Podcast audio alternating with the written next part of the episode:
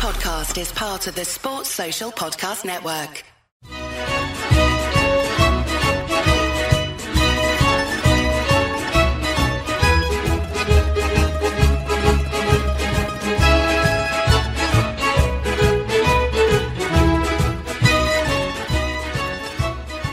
Hello and welcome to another edition of the Forza Napoli podcast.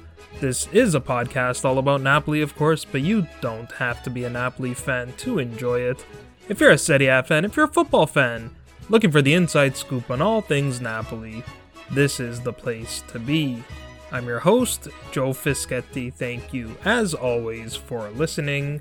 I'm flying solo again for today's pod, which will be to review our win over Sampdoria on Sunday this will be another short episode. I just wanted to give you a few quick thoughts on the match, so let's get right into it. As I'm sure you're already aware, Napoli won the match 2 0 on goals from Victor Osimhen and Eljif Elmas. The match started with a tribute to the two Sampdoria greats Sinisa Mihajlovic and Gianluca Vialli, who both sadly lost their battles with cancer over the past few weeks. There were a number of tributes, actually, starting with a moment of silence. If you're wondering who was with Dejan Stankovic holding up the jerseys, I asked Steven Kashevich, who joined me for the preview of this match, and Steven said that the man holding the Vialli jersey was Sampdoria president Marco Lanna, and the boys standing alongside Stankovic were Mihajlovic's sons. Stankovic admitted after the match that he got so emotional that he had to actually go back into the tunnel, which is perfectly understandable. Prior to that, Napoli showed their respects. Giovanni Di Lorenzo led Giacomo Raspadori and Salvatore Sirigu to place two bouquets of flowers behind one of the goals at the Marassi. Naturally, with Vialli's passing being more recent and given his status as probably the greatest player to ever wear a Sampdoria shirt, he received a few extra tributes. The Ultras unfurled a banner that read simply Bomber Campione Legenda, or Killer Goal Scorer, Champion, Legend. It was all very emotional. The pouring rain in Genoa was fitting given the circumstances, a little bit of pathetic fallacy there. Really, the only thing that was missing from a Sampdoria perspective was a positive result. Even a draw would have sufficed given their place in the table. Now, Napoli is a difficult opponent on a good day, let alone when you concede two penalty kicks and play half the match with only 10 men.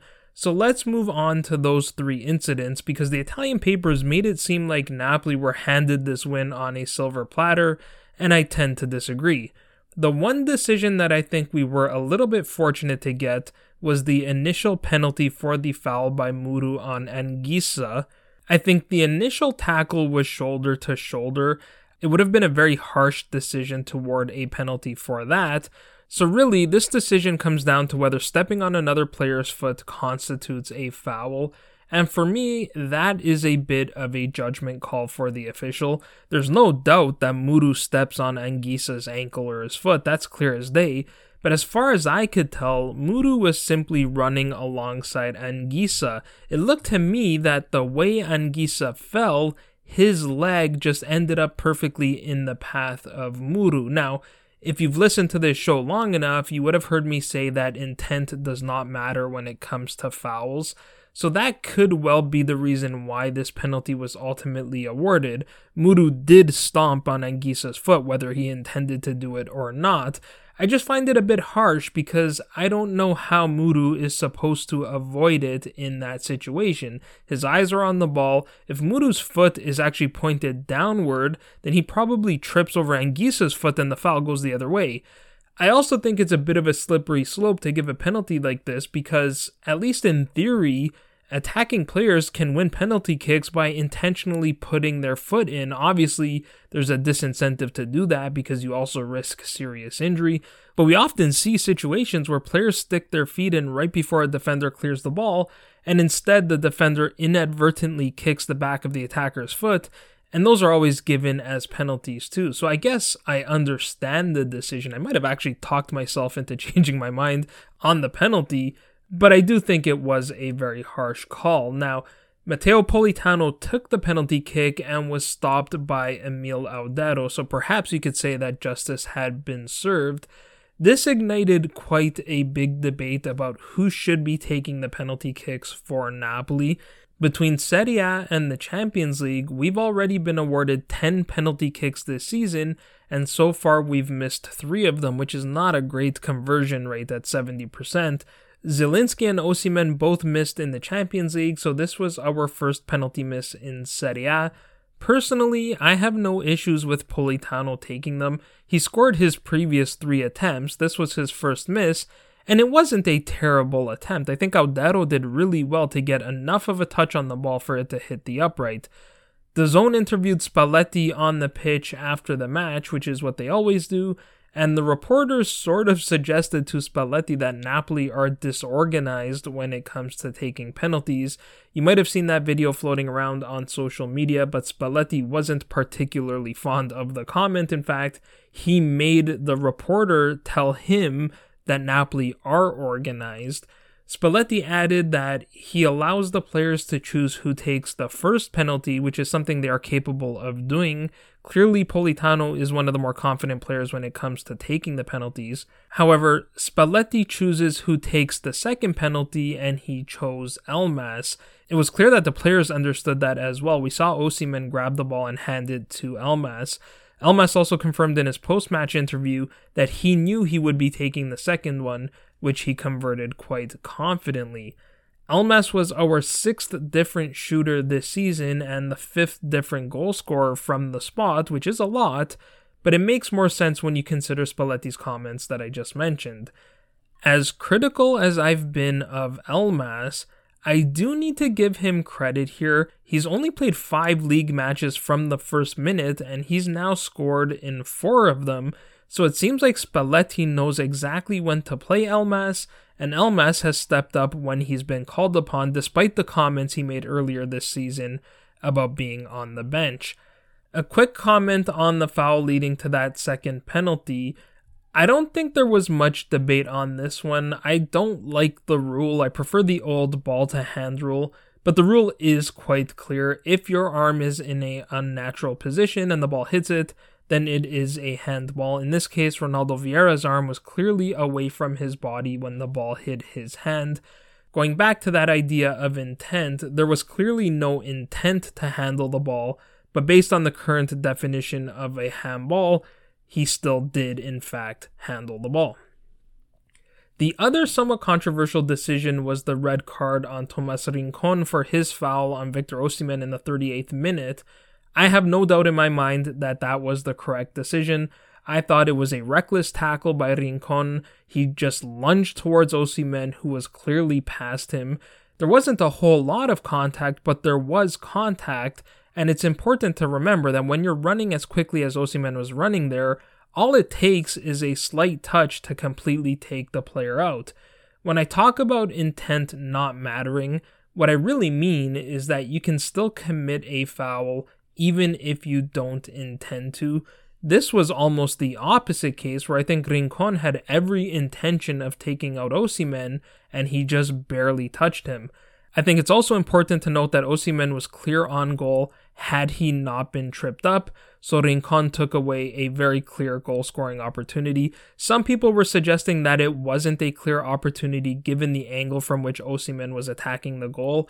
I can appreciate that perhaps the likelihood of Osimhen scoring from that angle is lower than if he was running straight down the middle of the park. The target is smaller from an angle than it is from straight on, but it was a clear goal scoring opportunity nonetheless.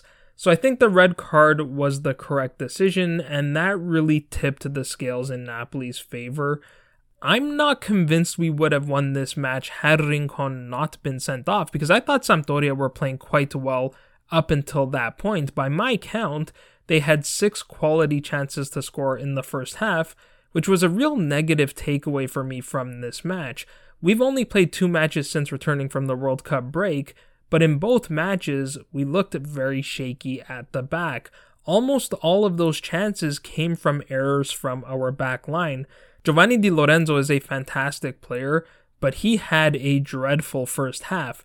Three of Sampdoria's chances were directly from Di Lorenzo turnovers. In the ninth minute, Valerio Verre picked his pocket before playing Sam Lammers into the area, and we were fortunate that Lammers missed the target. Then immediately from the ensuing goal kick, Di Lorenzo lost the ball again. It actually happened so quickly that it wasn't even caught live. The broadcast was still showing the replay of the previous chance when it happened, but Augello dispossessed Di Lorenzo at the edge of the Napoli area, squared it to Gabbiadini, and he got a shot off, but it was a pretty weak effort that missed the target. And then just past the half hour mark, Di Lorenzo played a really dangerous ball into the middle of the park. It was intended for Anguissa, but Rincon intercepted it. Fortunately, Gabbiadini missed the target again. Gabbiadini didn't really have a very good game, at least as far as finishing goes. Two of Sampdoria's other chances were the result of Lammers outdueling Kim Min Jae in the 13th minute. The first was the shot by Verre, which he struck first time from outside the area, but Meret did really well to push the shot away. Then on the ensuing corner kick, Bram Nuytinck won a free header in the area and didn't miss the far post by much. Finally, Lammers had a chance about midway through the half after Augello bumped Anguissa off the ball in the midfield, but Lammers' shot sailed over the bar. So all six of those chances were directly the result of Napoli turnovers. We saw how many chances we conceded to Inter midweek, particularly in the first half, so that is something that I am a little bit concerned about. The other criticism I had of this performance was that our finishing was not as good as it needed to be, by my count, we created about 10 good chances, and yet, up until the 82nd minute, we had only a one goal lead. I was not comfortable with that lead at all. As we saw in the last two rounds, anything can happen with only a one goal lead. We saw Lazio take a one goal lead against Lecce and lose 2 to 1. They had a two goal lead against Empoli and they tied. We saw Inter blow a one goal lead to Monza and we saw Milan blow a two goal lead to Roma. We're fortunate that Sampdoria are not a very good team, so even though they created chances, they didn't take them, and then the red card pretty much killed the match. But even against mid table teams, we'll need to be more clinical than that because a one goal lead can be lost very quickly. Although, in fairness, we have been very clinical this season. We have the most goals scored in Serie A and in the Champions League, and we're averaging 2.6 goals per game in all competitions. So for now, I think this is just something to keep our eyes on. Going back to Victor Osimhen, he was the man of the match for me simply because of the important contributions he made. I mentioned the red card already. That play showed exactly how valuable Victor is to this team. It was just a simple long ball forward that he turned into that red card. He also opened the scoring in the 19th minute, becoming the first player in Serie A to reach 10 goals. There's still one match to play before the midway point of the season, so barring another injury, he is on pace to score 20 goals this season. That was a classic Spalletti team goal where we moved the ball from our own corner to the back of the Sampdoria goal without Sampdoria getting a touch on the ball. In fact, it was very similar to the build up to the first penalty kick. We completed eight passes in the build up, including passes from Politano and Osimhen, who both dropped very deep to show for the ball and kept it turning. That was another thing we saw quite often, especially in the first half when it was 10v10 where all three of our forwards were tracking back to either help defend or to show for the ball. The play that led to the goal concluded with a gorgeous connection between Mario Rui and Victor Osimhen. Once again, Mario Rui delivered a perfect pass into the area.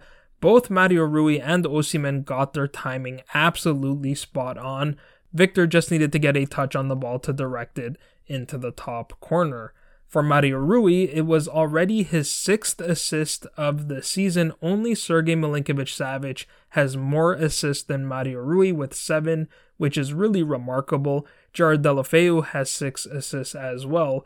Shout out to Sam on Twitter. She messaged me during the Inter match to say that though Oliveira was doing okay, we were really missing the crossing of Mario Rui in that match. And I think Mario Rui proved Sam right with this cross which was very similar to the pass he made to Giovanni Simeone in the win over Milan.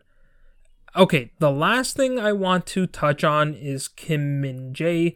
I often tweet my thoughts on the first half, and one of the points I included for this game was that Kim Min Jae is the best defender in Serie A, so naturally he did not return for the second half. A lot of people were speculating what that could be about. The obvious explanation was that it was an injury, given the score was only 1 0 at the time, though some people thought perhaps it might have been a tactical change. Spalletti confirmed after the match that Kim's muscle tightened up, so the medical staff recommended removing him as a precautionary measure. Playing him could have resulted in a serious injury. That's left us all wondering whether Kim will be available for the Juventus match on Friday. Other than the media speculation, which has been all over the map, there has been nothing from the club on Kim's condition. He hasn't been mentioned in the training reports, which usually means he's doing the full group training, but he wasn't in any of the four or five pictures they posted from the training sessions either. A part of me thinks that even if he was hurt, a part of me thinks that even if he was hurt, the club would stay silent to force Juventus to prepare for both situations, with Kim in the lineup and without. I think the best indicator up until Spalletti's pre match conference will be the training reports, so keep an eye on those. The good news is Amir Rrahmani played well off the bench, so I think he will start against Juventus with or without Kim. Fortunately, Juve aren't exactly an attack minded team, especially in the first half. They tend to push forward more in the second half, so maybe we can get by with Rrahmani and Juan Jesus. Okay, that is where I'll leave it. Thank you so much for listening. If you like the show, please share it with a friend and leave us a rating or a review on your favorite podcast platform. As always, if you'd like to get a hold of me, you can find me on Twitter at Joe underscore Fischetti5. And you can find the podcast on Twitter, Instagram, Facebook, and Patreon at Forza Napoli Pod. You can also find more great content on our website at forzanapolipress.com. I will be back very soon to preview that match against Juventus on Friday, but until then, I'm Joe Fischetti. Forza Napoli sempre!